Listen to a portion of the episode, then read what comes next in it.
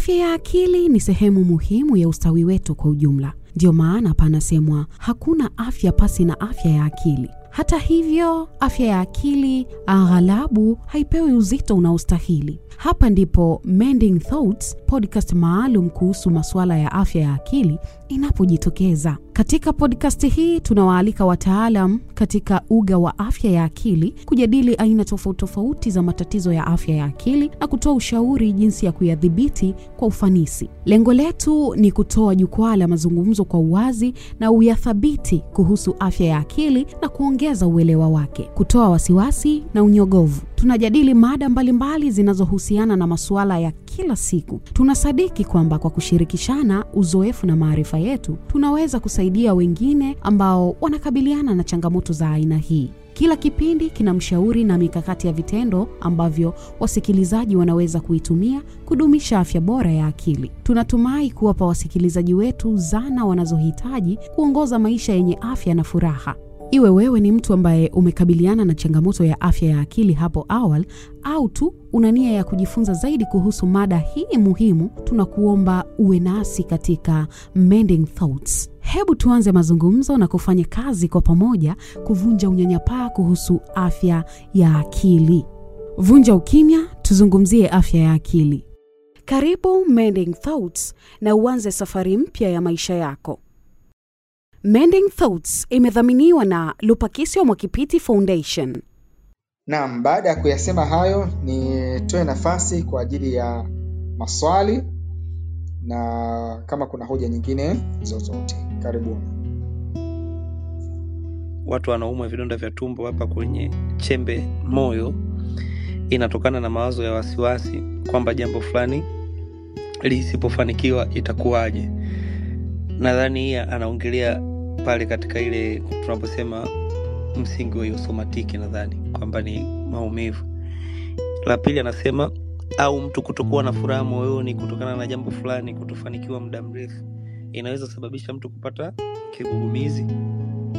Na la mwisho anasema kigugumizi wakati wa kuzungumza. Kwanza tu- tunachozungumza ni haya maumivu tunayozungumzia, pamoja na kwamba mtu anaeleza maumivu real, background yake haisupport kwamba hayo ni maumivu real. Sasa ukizungumza vidonda vya tumbo, ni vidonda vya tumbo ni real, na huwezi kusema vidonda vya tumbo ni kwamba huyu mtu amekwenda kufanyiwa utambuzi na akaonekana kwamba ana ulcers. Kwa kwenye hilo hatuwezi kuingiza katika haya magonjwa ambayo tunasema ni ni somatic. Mending Thoughts imedhaminiwa na Lupakisyo Mwakipiti Foundation.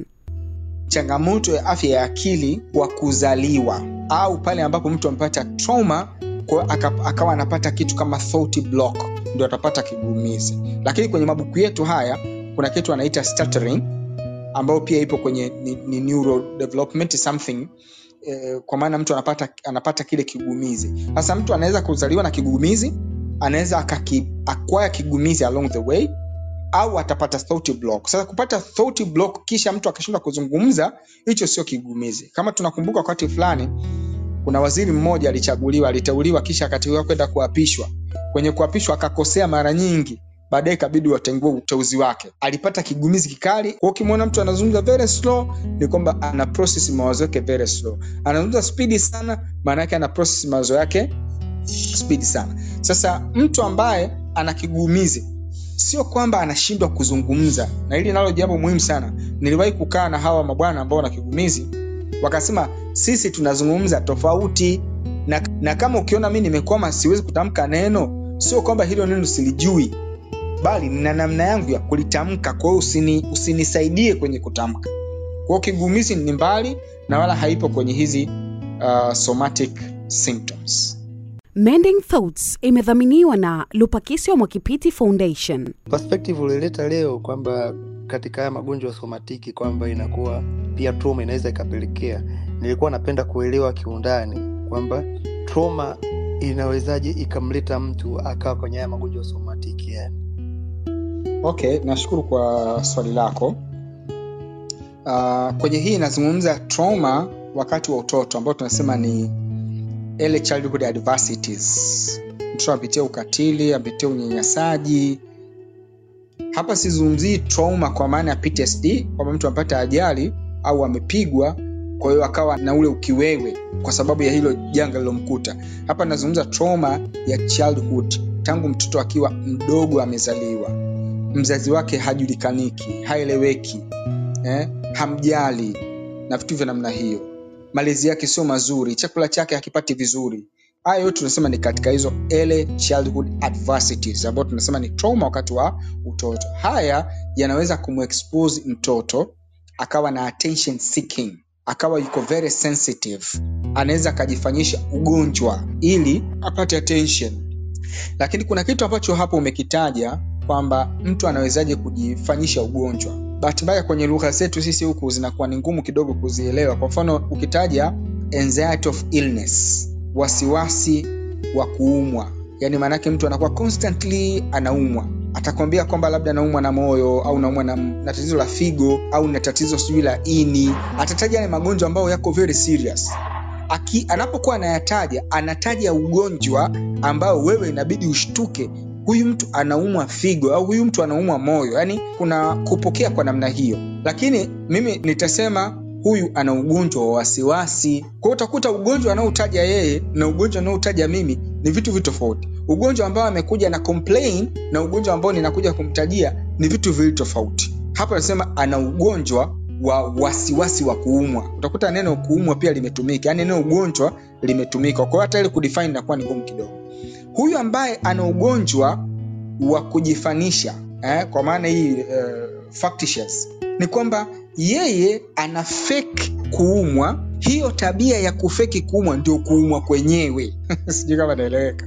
Kule kufeki kuumwa akakwambia mguu umefanya hivi mkono umefanya hivi. Lakini yeye anajua nimesema hivi hali yakuwa ni uongo. Hilo tendo lenyewe alilofanya ndio ugonjwa wenyewe. Na wala sio kwamba anaumwa mguu au anaumwa mkono. Sijui kama nimeeleweka hizi ndio ambazo zinatoka kwenye childhood trauma ambazo amezipata uh, mtu akiwa mdogo. Mending Thoughts imedhaminiwa na Lupakisyo Mwakipiti Foundation. mkono wangu nasikia maumivu kutokea kwenye kama kwenye bega juu mpaka kushuka chini. And then nimefanya vipimo vingi sana. Not maybe not, sio vingi sana lakini nimefanya mpaka MRI nikiwa najaribu kutafuta what the problem is. Uh, lakini pia nikaa nadhani labda ni posture kwa sababu nafanya kazi nikiwa nimekaa sana muda mwingi lakini all that haijawai kunipa matokeo. Yani sijawai kupata jibu kwamba naumwa. Chanzo cha hayo maumivu ni nini? Na ni maumivu ambayo nikiyapata yanakuja kama yanapotea usengine nakuwa nimeyazoea. Unajua yale maumivu ambayo unayo unahisi kama umeshazoeana nayo.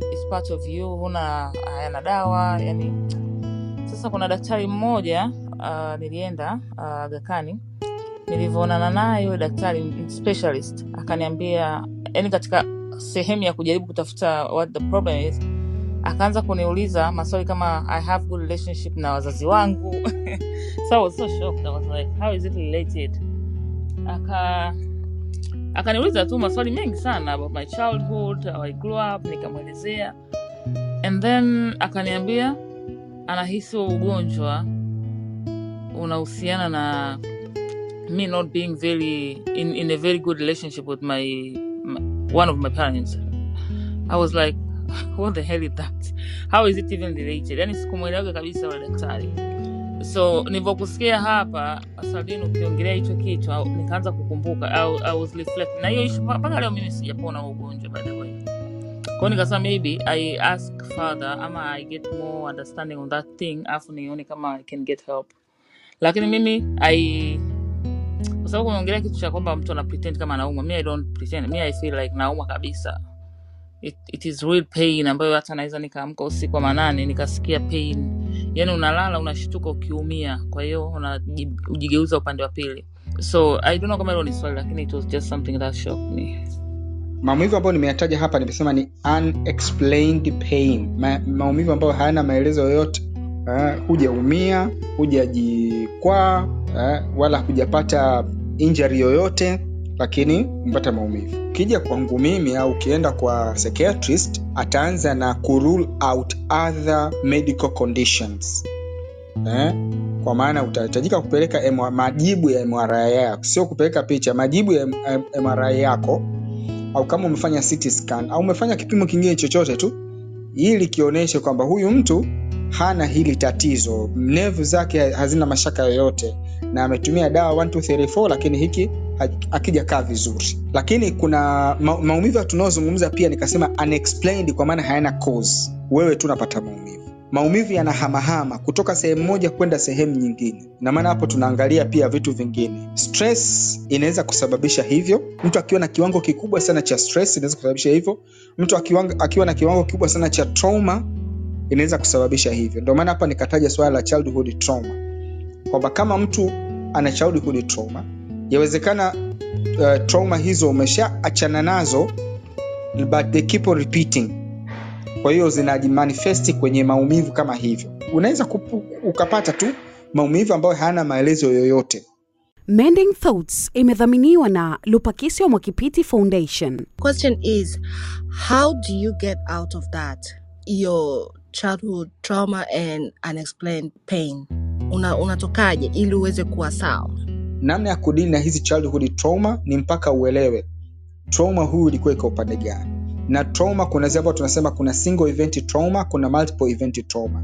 Kuna trauma ambayo inatoka upande mmoja tu baba ndo anakufanyia hivi au mama ndo alikufanyia hivi. Lakini kuna zile ambazo ni matukio tofauti tofauti kutoka kwa watu tofauti tofauti. Kuhusiana na hizo childhood trauma lazima urevisit get into terms na yale niliyoyapitia ili niweze kuachana nayo. Watu wengi ni wagumu kuachana na yale mapito ambayo umeyapitia kwa maana hawawezi kugeuza yale matukio kwenda kwenye sura nyingine. Kwa hiyo anajikuta tu kila anapofikiria anakoma pale pale lakini kama ni kwenye therapy huwa tunajaribu kuwarejesha watu kule kurevisit ule utoto wao tena halafu kila uh, kila target aliyokuwa nayo kujaribu kuiclose kwa mfano constantly mama alikuwa anakufanyia kitu cha namna fulani au baba alikuwa anakufanyia kitendo cha namna fulani. Achili mbali ya mambo ya, ya sexual abuse au nini. Kwa mfano alikuwa anakupiga alikuwa anakufanyia hivi anakutuma. Yani matukio fulani fulani ambayo alikuwa anafanya sio ya kawaida. Yale matukio yamekujenga wewe ukawa mtu uliopo sasa hivi. The question will be umejifunza kitu gani kwenye matukio yale kwa hiyo instead of focusing kwamba huyu mtu alikuwa akinitesa alikuwa anafanya hivi si tunatafuta lesson umejifunza nini kutoka kwenye matukio ya. kwa hiyo it's not all blaming kum, kumlaumu yule mtu badala yake ni kwamba ah, alinifanyia hiki lakini kuna kitu hiki ambacho mimi nimejifunza ukikamatana na kile ambacho umejifunza utakuwa na uwezo wa kusamehe ile pati ambayo alikukosea. lakini pia kuna kule kureconcile kwa kufanya tuna kitu tunaita inter, uh, intellectualization kwamba mzazi alikuwa constantly anafanya kitu cha namna fulani ambacho wewe kilikuwa kinakuumiza. Kwa hiyo je alikuwa anafanya ili akuumize au alikuwa amefanya akakuumiza kwa ujinga wake yeye? Na anasema kwamba anataka nikujenge uwe labda na nguvu. Sasa ukigundua kwamba ah, alikuwa na nia njema lakini njia yake ni mbaya na imeniumiza. Maanake unamsamehe kwa sababu ya kule kukosea kwake pamoja na kwamba alikuwa na, nia nzuri. Sasa hizi kufanya hizi, reconciliation wakati mwingine unaweza ukafanya wewe mwenyewe lakini most of the time sio jambo jepesi. Kwa sababu kila unapokwenda huko unaona namna ambavyo unaripuka kwa hasira na ile kwamba ni take it ili siwezi kusamehe. Ndio maana tunahamasisha kwamba umwoe uh, mtu ambaye ana uwezo wa kusaidia. Lakini I assure you kwamba ni kitu ambacho kinafanyika na tunafanya na people just let go. Na binafsi nimeshuhudia mtu yani 15 years ago kwa alikuwa bado ni mdogo amekumbana na machangamoto na namna hiyo lakini baadaye ameweza kulet go na anaishi maisha yake ya kawaida. Wake alikuwa hampendi. I remember one, mtu mmoja alisema sitamani kuoa mke kama mama yangu. Huyu ni kijana. So imagine kwamba huyu mtu alipitishwa kwenye makuzi ya namna gani. Lakini what I'm saying is haya ni mambo ambayo uh, yanatupitikia lakini pia yana usaidizi. Mtu tu achukue hatua. Mending Thoughts imedhaminiwa na Lupakisyo Mwakipiti Foundation. hiyo maumivu ambayo hayaelezeki inatokana na hiyo kama alivyosema. Je ni lazima iwe amepitia childhood trauma au kwa sababu kuna watu wengine utoto wao uko ume, yani uko mzuri mpaka anakuwa but the pain aliopitia ukubwani mwake. Je inaweza ikasababisha hayo maumivu? Mpaka sasa hivi mtu anaweza akawa hayuko sawa like anapata hiyo pain. And the other question ni kuna aina ngapi ya maumivu ya kichwa? Kwanza maumivu ya yani haya ya utotoni kwamba mtu anaweza akapata soma ndio maana nimetaja nani nimetaja uh, disorders mbalimbali. Nimetaja somatic nimetaja somatic symptom disorder nimetaja factitious disorder nimetaja conversion disorder nimetaja pia anxiety of illness kwa maana hypochondriasis. Hizi zote kwa sababu zina ficha ya maumivu. Lakini haya maumivu tunasema ni unexplained. Unexplained in the sense kwamba hayana vyanzo. Sio kwamba mtu ameumia hajaumia mali popote lakini anapata maumivu. Sasa maumivu haya sio lazima vyote vitokane na childhood experiences. Mengine ni majanga tu ambayo tunakutana nayo humu mjini. Kwa mfano mtu ameingia kwenye mahusiano kwa sababu ya mahusiano hayo akaumizwa. Baada ya kuumizwa akakutana yani kama ameshindwa kukop kwa sababu ameshindwa kukop akajikuta anapata maumivu sasa sio lazima mtu amepita kwenye childhood trauma. Lakini pia uzoefu unaonyesha kwa mfano watu ambao wamepita kwenye, ma, kwenye mazingira mazuri ya utoto. Yaani yeye ni bosi eh? mwenyewe. Kila kitu yeye anapata on time and everything.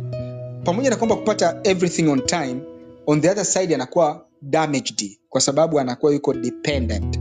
Huyu mtu akiingia kwenye mahusiano anakwenda kuumizwa kwa sababu hawezi kujitegemea yeye mwenyewe. Eventually anaweza akapata hii somatic symptoms kwa sababu tu anaona hapati attention ya kutosha. She used to get the attention or he used to get the attention lakini nao hapati attention ya kutosha anapata maumivu. Kwa hiyo somatic symptoms zinakuja kwa namna mbalimbali si lazima apite huku lakini imetaja tu sababu kwamba kuna environmental factors kuna genetic load iko humo ndani kuna malezi yako humo ndani kuna psychological factors ziko humo ndani ndio maana kwenye kutafuta kutafuta kujua kwamba uh, hasa tatizo lako linatokea wapi kufanyiwa usaili ni kitu muhimu sana. Na hili nilizungumza tu kwa msisitizo na kwa kweli kila mtu atakayepata nafasi ya kufahamu alifahamu. Nasikitika hivyo kwa sababu nimekwisha kutana na kesi kama nilivyosema nadhani kesi kama tano hivi za watu ambao wametumia a lot of money yani latest nimekutana nao leo hii moja leo moja jana. Watu wanakwenda mpaka india huko kwenda kufanya vipimo kwa sababu tu ana maumivu mwilini wake, mgongo unamuuma mguu hautembei. Lakini it's not It's not sio kwamba mtu ana, maumivu sasa akienda kule akirudi akiambiwa kwamba ana huumi chochote ndio anazidi kukata tamaa. Wakati mtu ana maumivu kwao sio lazima mtu amepitishwa kwenye childhood fulani hivi inaweza kawa childhood ni nzuri lakini environmental factor imeplay role kubwa sana mpaka mtu akatokeza hivyo alivyotokeza. Mending Thoughts imedhaminiwa na lupakisio Mwakipiti Foundation. kwamba mtoto anadhani mzazi wake hampendi and then ikaonekana kwamba like how? Yani mzazi anakuwaje hampendi mtoto? Sasa ni- ni- nilikuwa nataweza na kusikia zaidi kwamba is, is, it, is this something ambayo ni, ni common? Watu, kuna watu ambao na hizo cases kwamba mtoto anadhani mzazi hampendi au mzazi hampendi kabisa mtoto wake. Na inamsababishia trauma kwa sababu mimi nakutana na watoto pia ambao wana hizo ishu nadhani mzazi wake hampendi. Na ukimsikiliza labda akiongelea anavyoishi unaona kabisa kuna element ambazo labda mzazi hampendi. Lakini unakuta labda mzazi pia naye ana majanga yake ambayo anafanya mtoto aone kama hapendwi so kwa, kwa dr saldin kama is it something ambacho ni common au ni, ni, ni hisia zaidi. Ya vyote viwili vinawezekana. Mzazi anaweza akawa hampendi mtoto wake kweli na inatokeza hizo hali. Au pia kunaweza kawa unajua kupenda sio hisia kutoka upande mmoja. Wewe unaweza kumwambia mtu nakupenda alafu yeye haoni kama unampenda. Haoni hahisi hayuko, connected. Kwa sababu kupendwa kuna namna iko very in, in, yani iko individualized. Wewe kigezo chako cha kupendwa ni kufanyiwa moja mbili tatu nne tano. Yule anayekupenda kigezo chake cha kupenda ni kufanya sita saba nane tisa kumnyia mwezi kuja kuelewana. Wewe unaweza kuona kwamba mimi nampenda mwanangu kwa sababu namfanyia moja mbili tatu nne tano. Lakini yeye hiyo sio definition ya kupendwa. Unaona eh? wazazi wengine wanakuwa hawawezi kuexpress love kwa sababu wao wenyewe hawakuwahi kuexpress love au hawana love language ya, ku, ya kumweleza na kumwonyesha mtu kwamba ninakupenda. Kwa hiyo mtoto anaweza akahisi tu kwamba mzazi wangu mii hanipendi. Na kiukweli hata mii hizo kesi nikutana nazo sana tu mtoto anasema kwamba baba yangu mimi hanipendi au mama yangu mimi hanipendi. Even nao bado kuna kesi ambayo nasimamia na, na mtoto anahisi kabisa mii baba yangu hanipendi na ana evidence za kufanya hivi. Ukija kuongea na baba eh, kumbe anafikiria hivi. Hapana sio hivyo iko hivi. Lakini wakati huo ile ile nani ile belief imeshajijenga kwamba sipendwi kuichallenge is a bat and a half. Kwa hiyo ni kweli wako wazazi ambao hawawapendi watoto wao for some reason. Amemzaa alikuwa hategemei au amemzaa baba, uh, baba, baba mtu kamkimbia. Kwa hiyo na, na, nani na, na mtoto anaonekana anafanana sana na baba yake kwa hiyo anamchukia kwa sababu hiyo na sababu nyinginezo ambazo hao watu wanafa, wanafanya hivyo. Inawezekana financial akawa sio vizuri au inawezekana na ugonjwa tu mwingine wa akili hampendi mtoto wake. Kwa mfano watu ambao wana- wanazaa watoto kisha kupata postpartum depression mtu, mara nyingi anakuwa hawapendi watoto wao wanaona kama ni devils anataka kumuua. Hayo yanawezekana na yakitokea hayo mara nyingi utakuta mtoto anahamishwa anapelekwa kwenye familia nyingine. Kuna wale watoto ambao wamezaliwa kisha wakahamishwa kutoka kwa wazazi kwa sababu mbalimbali. Mbali. mzazi labda amekwenda masomoni au hawezi kukaa na mtu na vitu vinna hiyo. Kwa anakwenda kukaa na watu wengine. Ile attachment na mzazi wake inaondoka mpaka anakuwa mkubwa they don't feel like mzazi ananipenda. Sasa mzazi anaweza akasema ninakupenda sana mwanangu lakini haoni hivyo na atadeclare kwamba mi sipendwi. Kwa hiyo hilo la kupenda au kutokupenda kwa kweli kwa watoto lipo na wala uh, halina doubt. Na wakati tunakuwa tunazungumza nao hata kama mzazi atakuwa anaeleza kwa uchungu sana jamani mimi mtoto wangu nampenda sana. Sisi huwa tunasimama kwa mtoto au kwa mtu husika kwa sababu yani ile kufeel love ni personal experience. Sio swala la mtu kukwambia eh, wewe na mzazi wako hata asipokuambia kwamba nakupenda unajua kwamba ananipenda lakini mtu mwingine anaweza kwambia bwana mi nakupenda yani nakupenda sana. But if you don't feel loved huwezi kusema kweli unanipenda. Kwa hiyo ile ni, ni, nani, ni personal experience ambayo huwezi kusema bwana wewe mkubalie tu mzazi wako anakupenda. Hapana. Kila mmoja ana experience katika kupenda na kupenda. Mending Thoughts imedhaminiwa na Lupakisyo Mwakipiti Foundation. kwanza siwezi kutaja aina zote za maumivu ya kichwa kwa sababu sizijui zote lakini nitataja tu baadhi ya zile ambazo zinahusika kwenye upande huu ambao mi nafanyia. Kwa mfano maumivu mtu anaweza kuumwa na kichwa kwa sababu ya depression. Mtu anaweza kuumwa na kichwa kwa sababu ya stress kiwango cha juu cha stress. Na kichwa cha stress ya sehemu moja. Mtu anaweza akaumwa na kichwa kwa sababu ya somatic symptoms kama hizi. Anaweza akaumwa na kichwa na kisi labda kichwa chake kizito sana.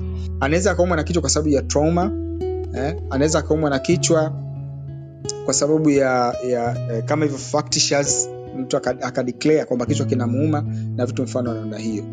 Kuna watu ambao wanaumwa na kichwa kwa sababu ya kipanda uso na hiyo kipanda uso maana kuna stress iko, iko ndani yake. Kwa hiyo hatuwezi kutaja kila aina ya kuumwa na kichwa unless kama dada aseme alikuwa na focus kitu gani zaidi. Kichwa ambacho ni maarufu sana ukiacha kichwa cha homa ni kichwa cha stress kwa hiyo ukiona kwamba mambo yako haendi vizuri kichwa kinakuuma yani na, na hauna sababu za kuuma na kichwa ujue kwamba kiwango cha stress kipo juu kwa maana akili imechoka basi kichwa kitauma Mending Thoughts imedhaminiwa na Lupakisyo Mwakipiti Foundation. Ah, mimi mfano nina anti ambaye alikuwa yeye kitu chochote ana, anaongea negative yani like whatever i do she has to say something negative like sasa ikawa kwamba growing up i used to like not like her at all. Yani kwa sababu namwona ni mtu ambaye ananipa negative vibes on everything. Sasa um, when I became an adult I've been able to like ile kwamba mtu unakuwa na choice kwamba huyu mtu sitaki kuwa na ukaribu naye kabisa yani I want a distance. And um, sasa ime ikatokea incident kwamba I was in the same place with her and then aka make a very negative comment about someone else.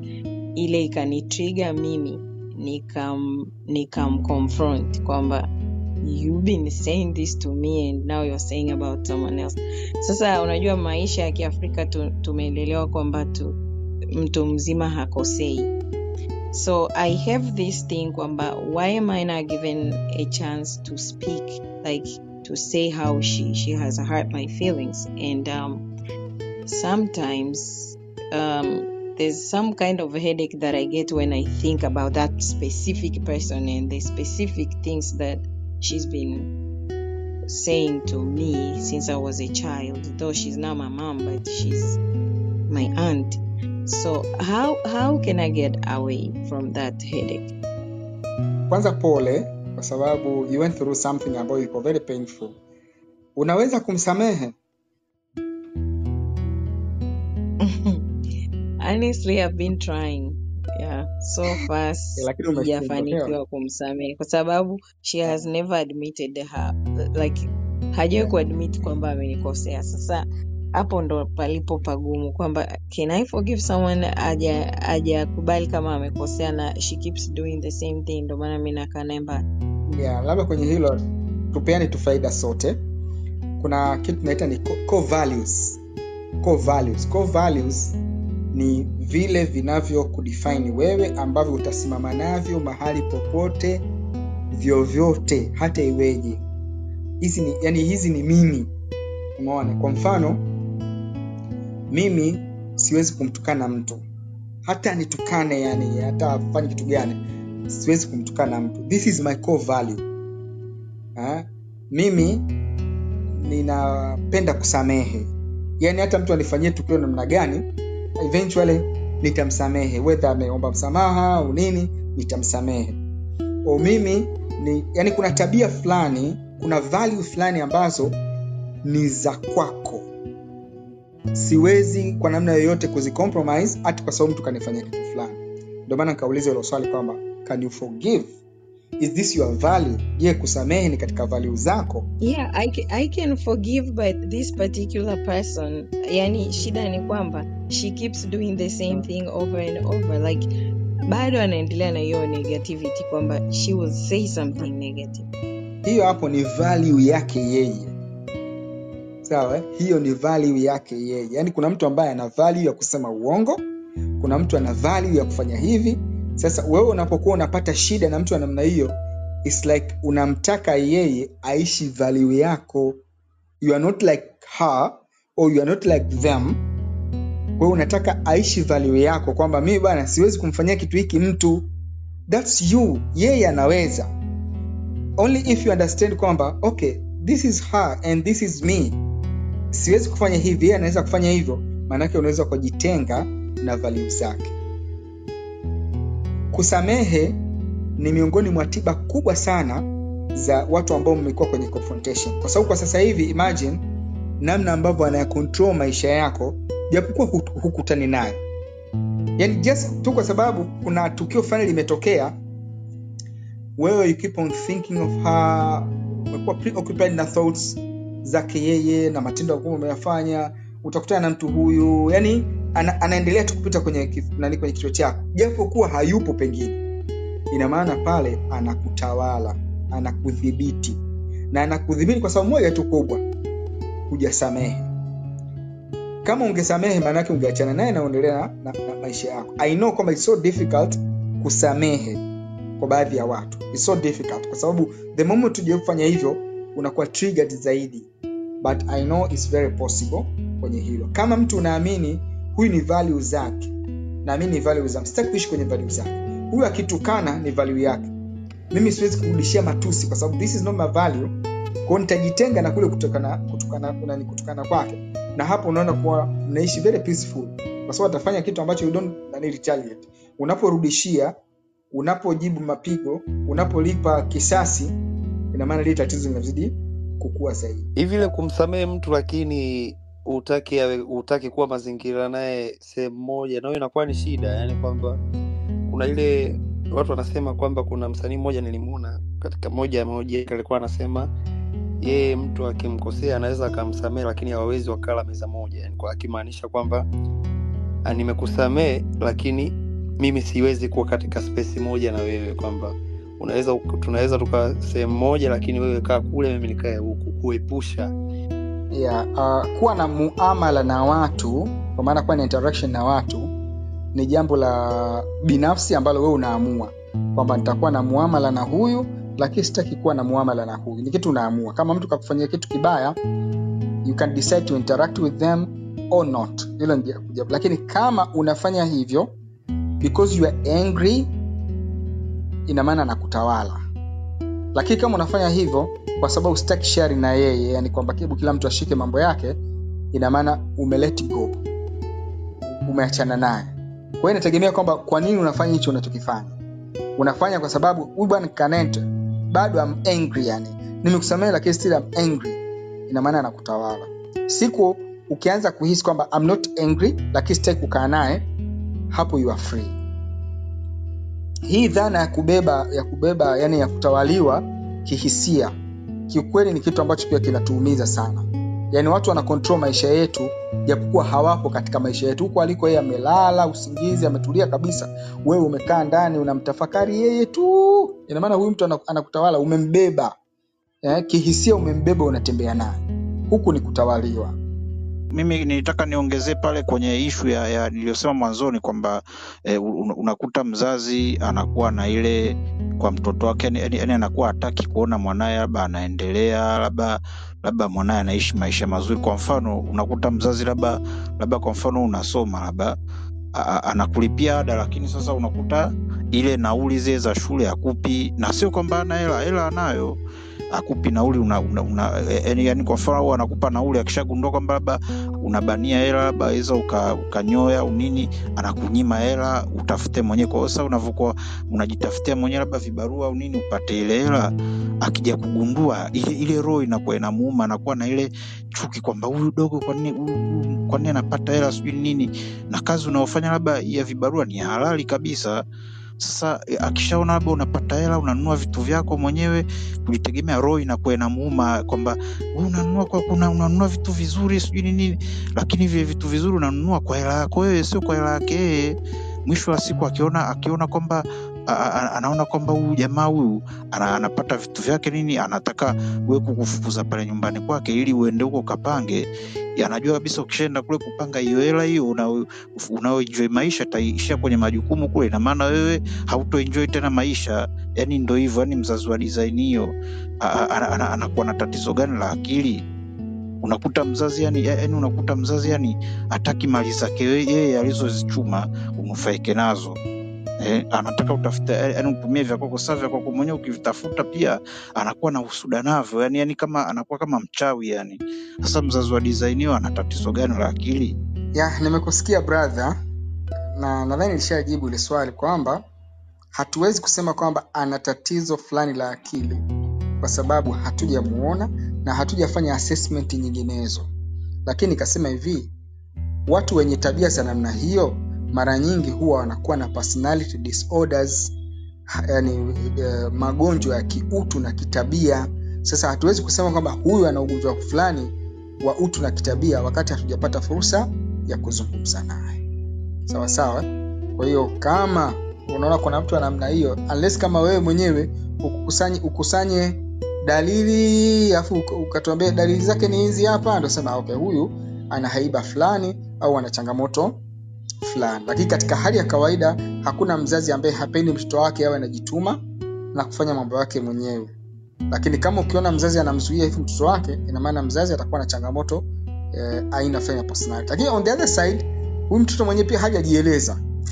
Eh, yeye atajiongelea mazuri yake nilikuwa natafuta pesa kwa njia ya halali na vitu mnayo inawezekana kuna time ambazo ah, alikuwa anafanya visivyo kwa hiyo mzazi akawa anakasirika kwa ajili hiyo kwa hiyo ni nani ni kitu ambacho bado hakijakuwa wazi lakini tu nimesema uh, kwa dalili hizo ambazo umezitaja huenda akawa na personality disorder kwa maana ya magonjwa ya kiutu na kihaiba Afya ya akili ni sehemu muhimu ya ustawi wetu kwa ujumla. Ndiyo maana panasemwa hakuna afya pasi na afya ya akili. Hata hivyo, afya ya akili aghalabu haipewi uzito unaostahili. Hapa ndipo Mending Thoughts, podcast maalum kuhusu masuala ya afya ya akili inapojitokeza. Katika podcast hii tunawaalika wataalam katika uga wa afya ya akili kujadili aina tofauti tofauti za matatizo ya afya ya akili na kutoa ushauri jinsi ya kuyadhibiti kwa ufanisi. Lengo letu ni kutoa jukwaa la mazungumzo kwa uwazi na uyathabiti kuhusu afya ya akili na kuongeza uelewa wake, kutoa wasiwasi na unyogovu. Tunajadili mada mbalimbali zinazohusiana na masuala ya kila siku. Tunasadiki kwamba kwa kushirikishana uzoefu na maarifa yetu, tunaweza kusaidia wengine ambao wanakabiliana na changamoto za aina hii. Kila kipindi kina mshauri na mikakati ya vitendo ambavyo wasikilizaji wanaweza kuitumia kudumisha afya bora ya akili. Tunatumai kuwapa wasikilizaji wetu zana wanazohitaji kuongoza maisha yenye afya na furaha. Iwe wewe ni mtu ambaye umekabiliana na changamoto ya afya ya akili hapo awali au tu una nia ya kujifunza zaidi kuhusu mada hii muhimu, tunakuomba uwe nasi katika Mending Thoughts. Hebu tuanze mazungumzo na kufanya kazi kwa pamoja kuvunja unyanyapaa kuhusu afya ya akili. Vunja ukimya, tuzungumzie afya ya akili. Karibu Mending Thoughts na uanze safari mpya ya maisha yako. Mending Thoughts imedhaminiwa na Lupakisyo Mwakipiti Foundation.